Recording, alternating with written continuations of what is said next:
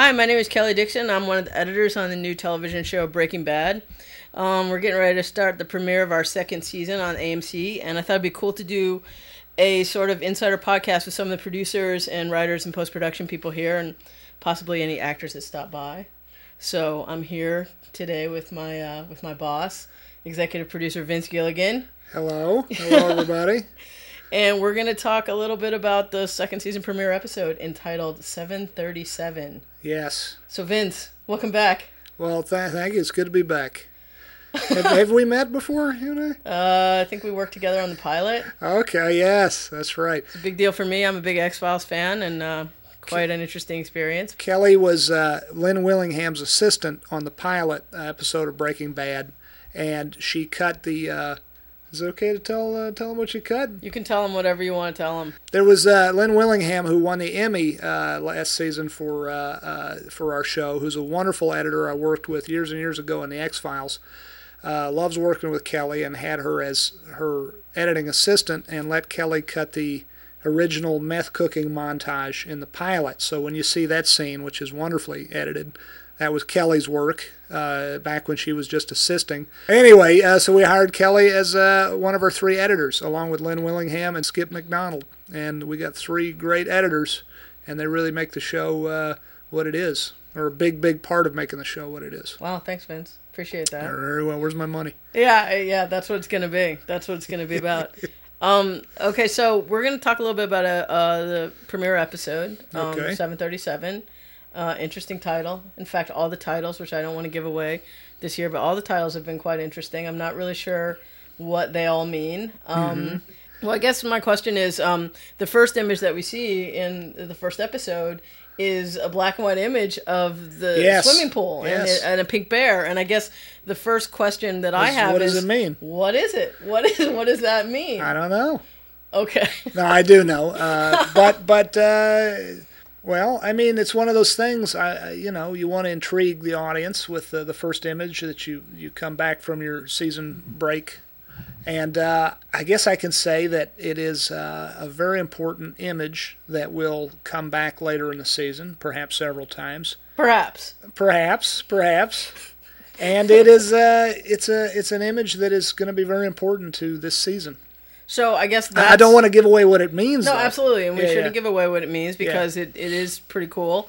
Um, but I guess then that kind of was leading up to what I was talking about before. Is you know you started the pilot and we went into like a little bit of a time warp there. Mm-hmm. Yeah. And this year you guys decided to do that again. And I'm just wondering if was that something that you had in mind all along, or was it something that you know came up when you convened the writers' room last spring, or Well, we eh, you mean in the sense of the pilot starts with the end of the episode? pilot starts at the end and jumps back and then Yeah. from what you're saying now this is an image that is not going to pay off in the first episode it's going to Pay off perhaps, later, perhaps perhaps. Keep coming back later and yeah. so Well, it, it, we it's just it's a fun nonlinear way of telling a story, um, but uh, eh, we're not. I don't want to be too orthodox about any. Uh, what's the, is that the right word to put that? I don't want to be too rigid about uh, you know telling a story. We don't have to tell a story in a certain pattern. You know what I one of the many things I love about working on this show is we get to sort of make it up as we go along, and and I don't want any particularly hard or fast rules about how we tell our stories.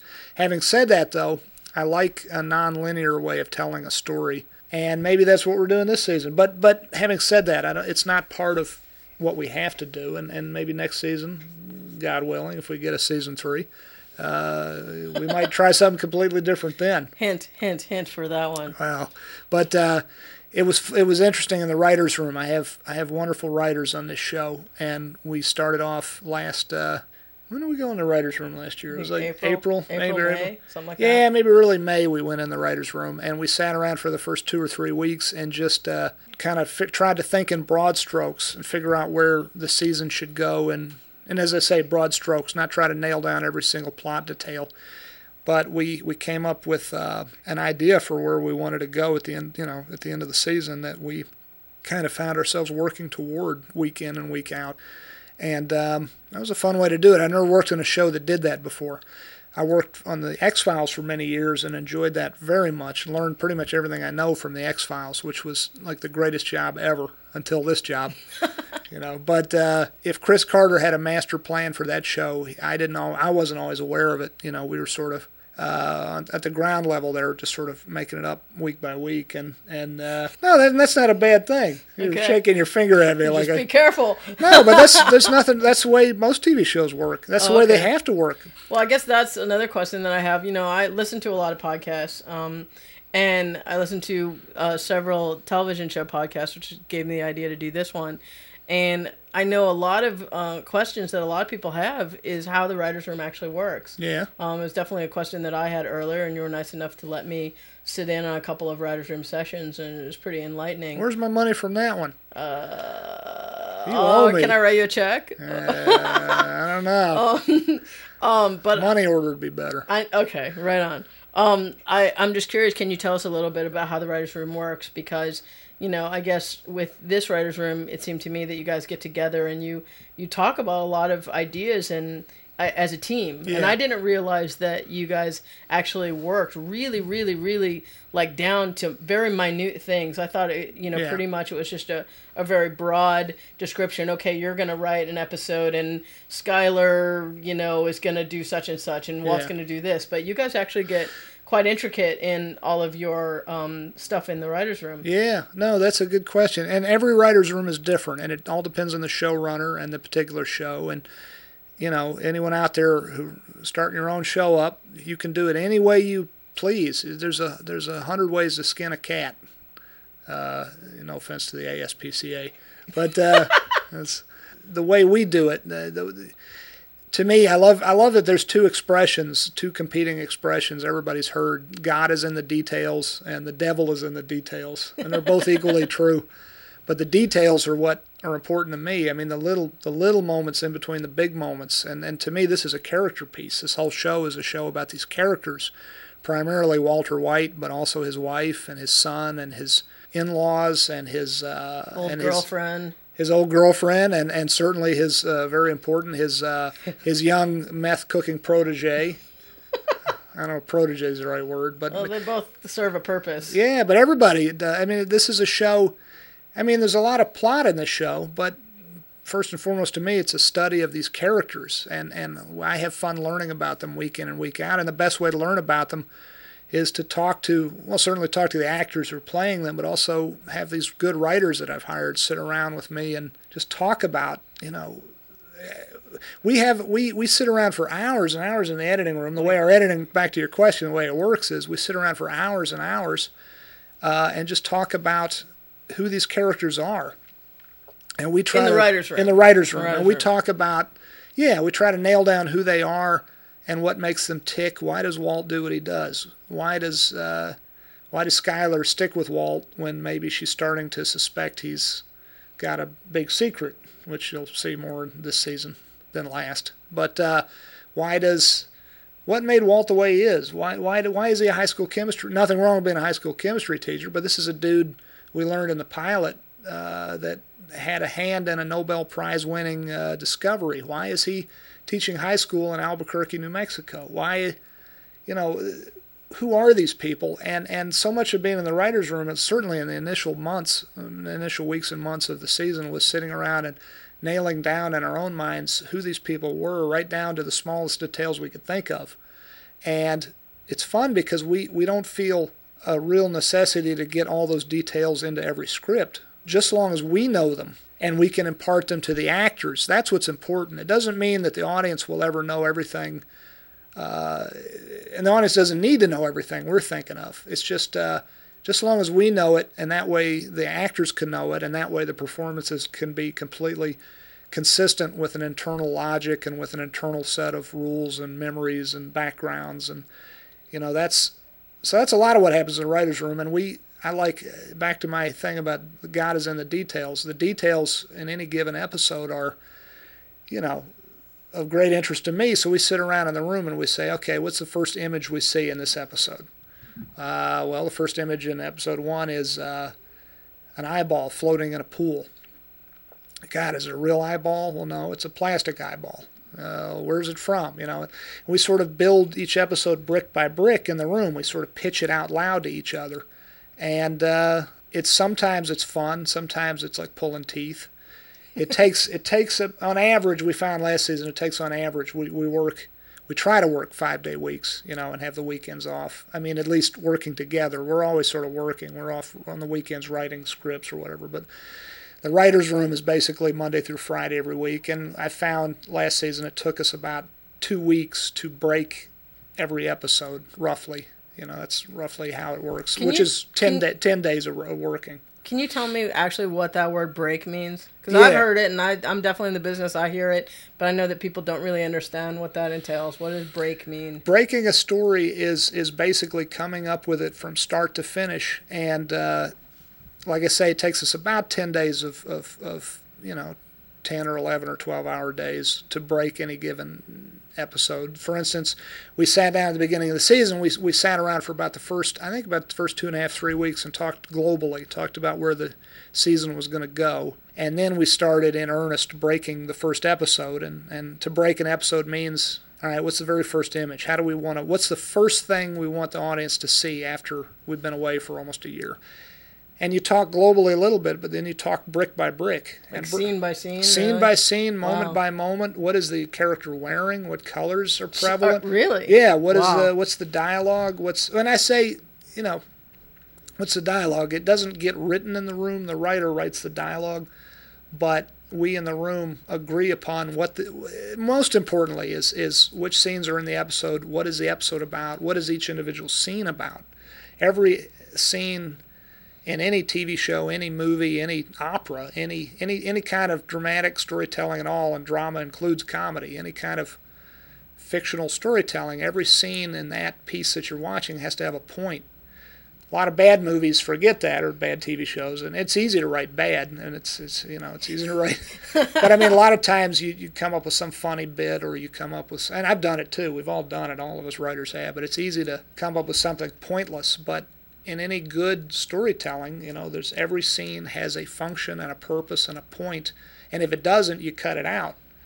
And so a lot of that work in the room is coming up with the stuff in the first place, and then a lot of it is that old Faulkner idea of you have to kill your darlings sometimes, which, Ah. which is to say you come up with something you really love, and yet if you're really being honest with yourself, you say, maybe you say, unfortunately you say, oh, that scene doesn't, we don't need it, it doesn't work, so we cut it. You know, but but that's the, in the writer's room. It's coming up with every detail we possibly think of from start to finish, telling the story, and then the writer, he or she, goes off once we've and, and breaking the story. By the way, we, we we call it boarding the story. We're breaking it as in breaking it down into little infinitesimal pieces and giving as much detail as possible, and then we board it. You know, we, we have all our little traditions and rituals and mannerisms, sort of like a Japanese tea ceremony or something. We we write with a certain kind of sharpie pen, and we squash down the the tip of the sharpie pen just so, and we write you know certain number of words on each card, and you make each card like the headline of a newspaper. You know, a headline of a newspaper gives you what that story is about, the gist of it, in as few a number of words as possible. And so, you know, the first card will be, uh, for instance, for episode one, it'll be something like uh, Walt's backyard, silence, you know, and in the midst of this, uh, now, see, I'm already, this is why these cards are so hard to write. I've already said more words than would fit on a card, but Oh, it'd be okay. something like, uh, it's tough. You get like Walt's backyard, silent, in pool, dot, dot, dot, plastic eyeball floats, something like that. And th- so that's the first beat of the first scene in the, the first Of the first episode. Funny. And, and then you you know build it brick by brick and you put it up on a cork board.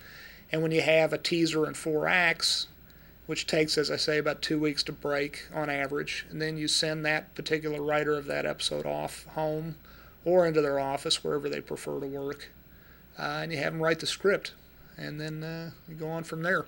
So this is episode two. Um, and then on to and then that writer's writing, and then we're on to uh, then we're on to episode two, and episode three, and yada yada.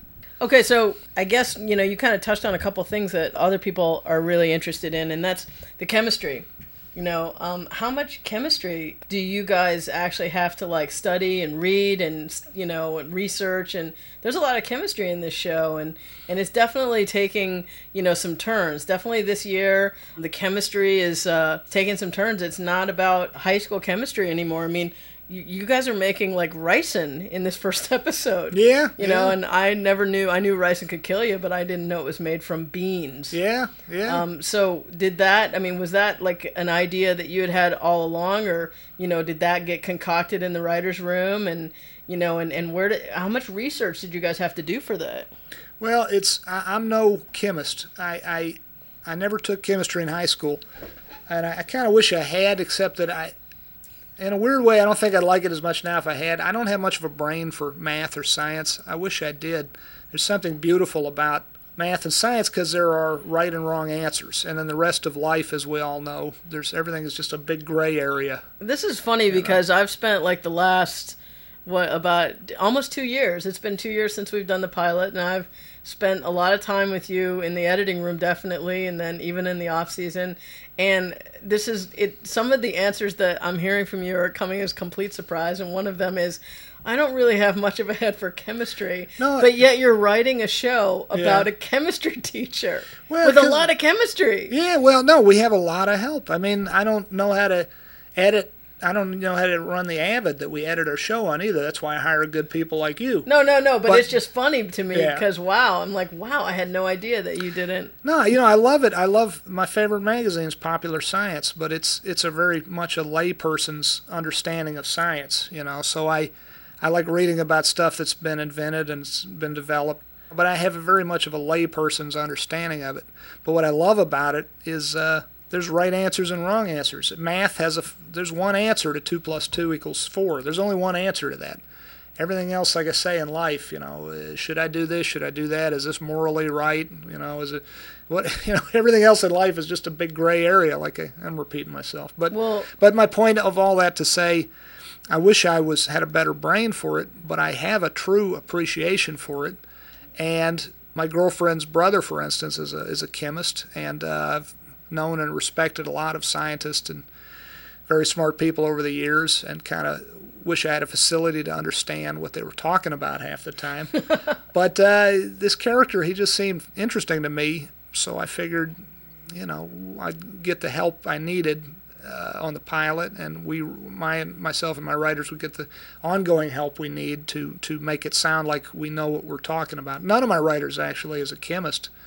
None of them uh, knows anything more about chemistry than I do. But we have a wonderful, we have you know Kate Powers, we got a wonderful researcher, and Jenny Hutchison uh, has helped out too with research and gotten folks on the phone. We have Doctor. Uh, Dr. Donna at the University of Oklahoma has helped us out a great deal with. Uh, she, I think she's the head of the um, um, uh, chemistry department at the University of Oklahoma, Okay. Oklahoma City. I hope I'm getting that right. She's a real nice lady. Uh, we get a lot of help from a lot of really smart people. Just like I don't know anything much about law enforcement either. We all we all of us feel like we know more about law enforcement than chemistry because we've all watched so many TV and movies, so much, so many TVs, shows, and movies about you know cops and robbers and all that stuff. It's funny though we, when you think about it, we don't any of us have any more. Usually, don't have any more understanding about what it is to be a cop than it is to be a chemist. Well, I know that you know I I've definitely I've cut two, now three meth making montages since in in this season a third. I cut the first one. I cut the the one where he cooks with Badger. Yeah. And uh, I cut one this season, and I, st- I still don't know how to make the stuff. I mean, the the only thing I can tell you about making meth is you know you kind of scrape stuff off from a flare and. You, you crush up some pseudo. Yeah, but you don't. I don't want people leaving the show knowing how to cook. meth. No, but I mean, it's like I, It's- I'm it's actually not- having to cut the stuff, and I, I don't know how to do it. So you know, I understand that part of it. Well, having said that, I mean, I don't want. This is not a show about. Uh, this is. We never want this to be a how-to about how to make ricin or meth or thermite or any of that stuff. Uh, you know, the chemistry is is is uh, a means to telling a story.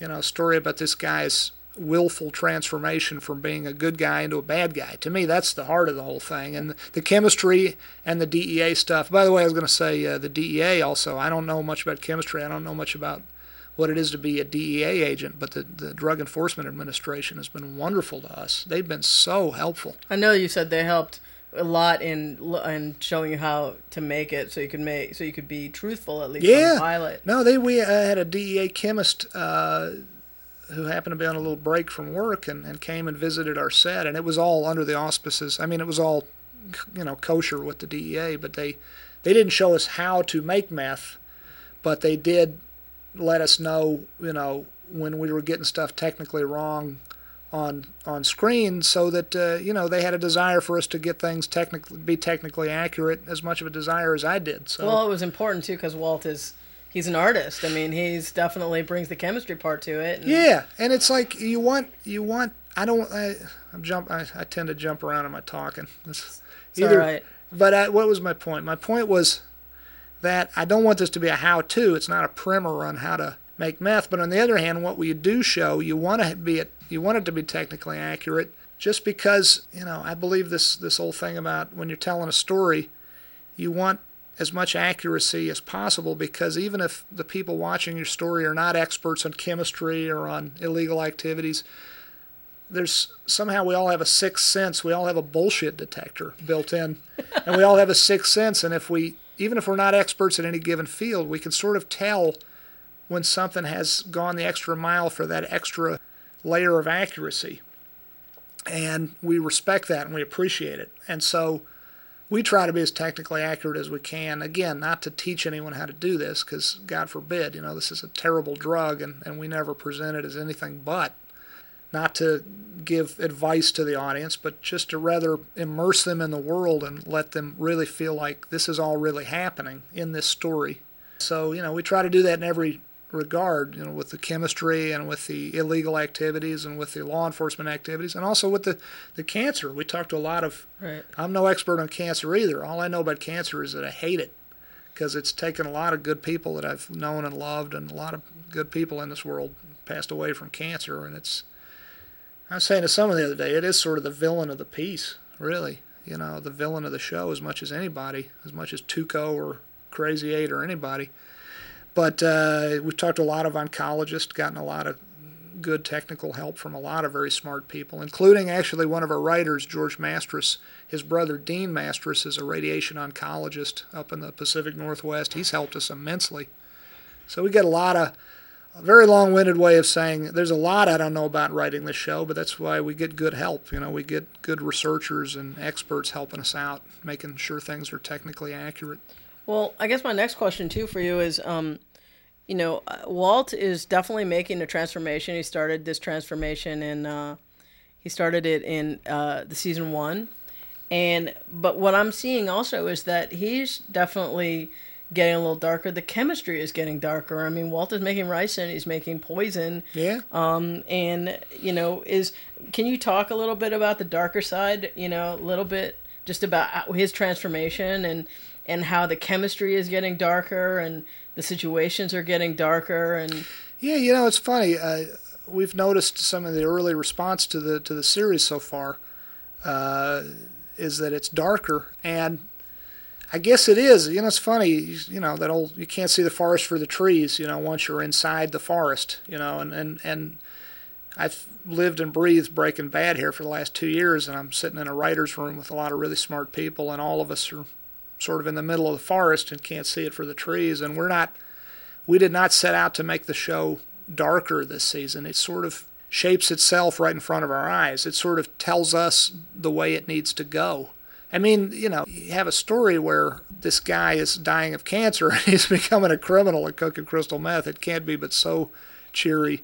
And yet you don't want it to be too dark because then it's just like, why watch the show? I don't want to kill myself after watching this thing. So we try to leaven it with humor as much as we can. But but I guess the best answer is the story kind of takes care of itself, and it Walt tells us where he needs to go as a character if we're if we're being truthful to him as a character and we're listening to him.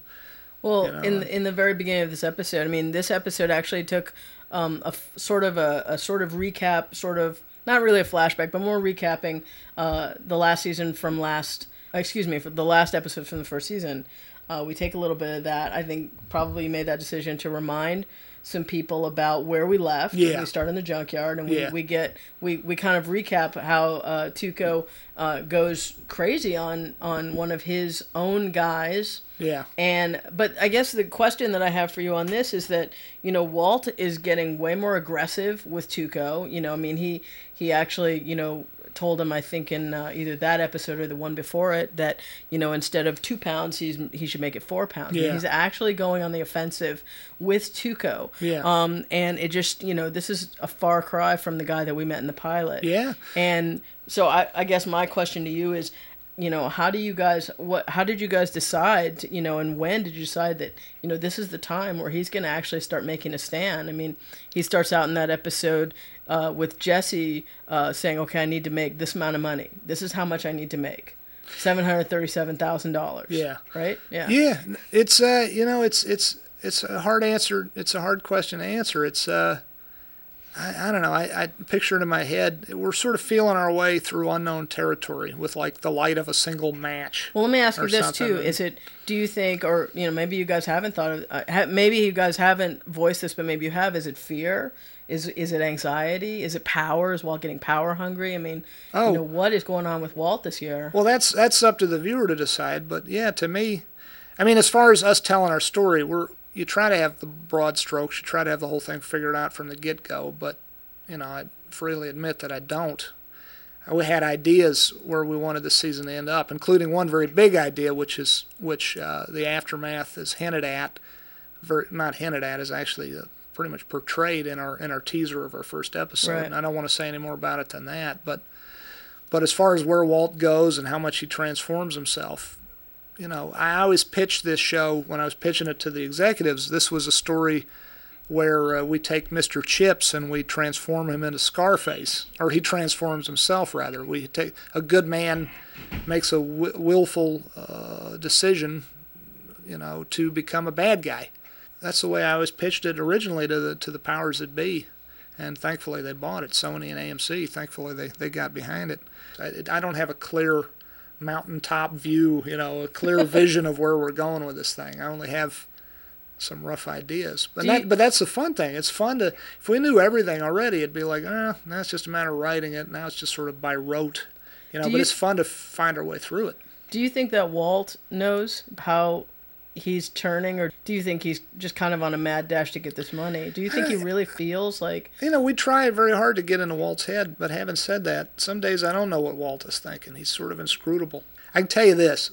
On the face of it, when I first started plotting this out, I thought, well, this is a show where a good man. I mean, I kind of wanted, I kind of knew I wanted him to transform in a bad, into a bad guy, but I kind of thought originally he's sort of going to inadvertently transform into a bad guy. Well, And his his his the reason is still a good reason.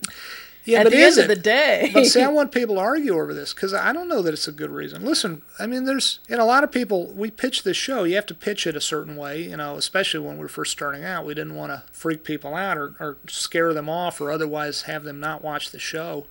But I mean, the, the the quick pitch on this show is a good man decides to do a very terrible thing. He decides to cook this terrible illegal drug that destroys people's lives, and he does it for you know the road to hell is paved with good intentions or whatever. He you know he's he he basically he does a very bad thing in order to serve a good purpose, which is to give money to his family because he he's going to die of cancer right?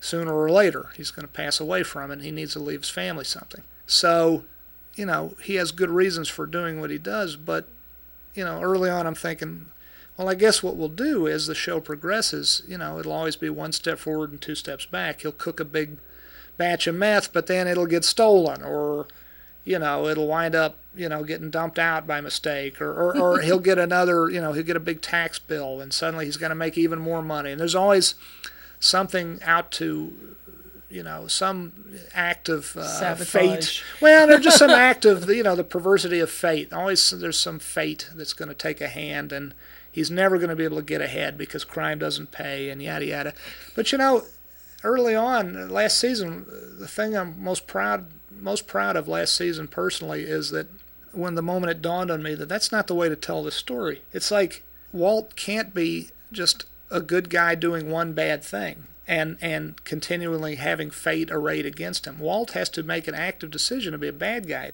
In other words, he's got to realize I kind of like this. I kind of God help me. I kind of I feel alive for the first time in my life. So maybe I'm not just doing this for my family. I mean, Walt is a hell of a liar, and you'll see this season coming up. He's like turns into a world class liar.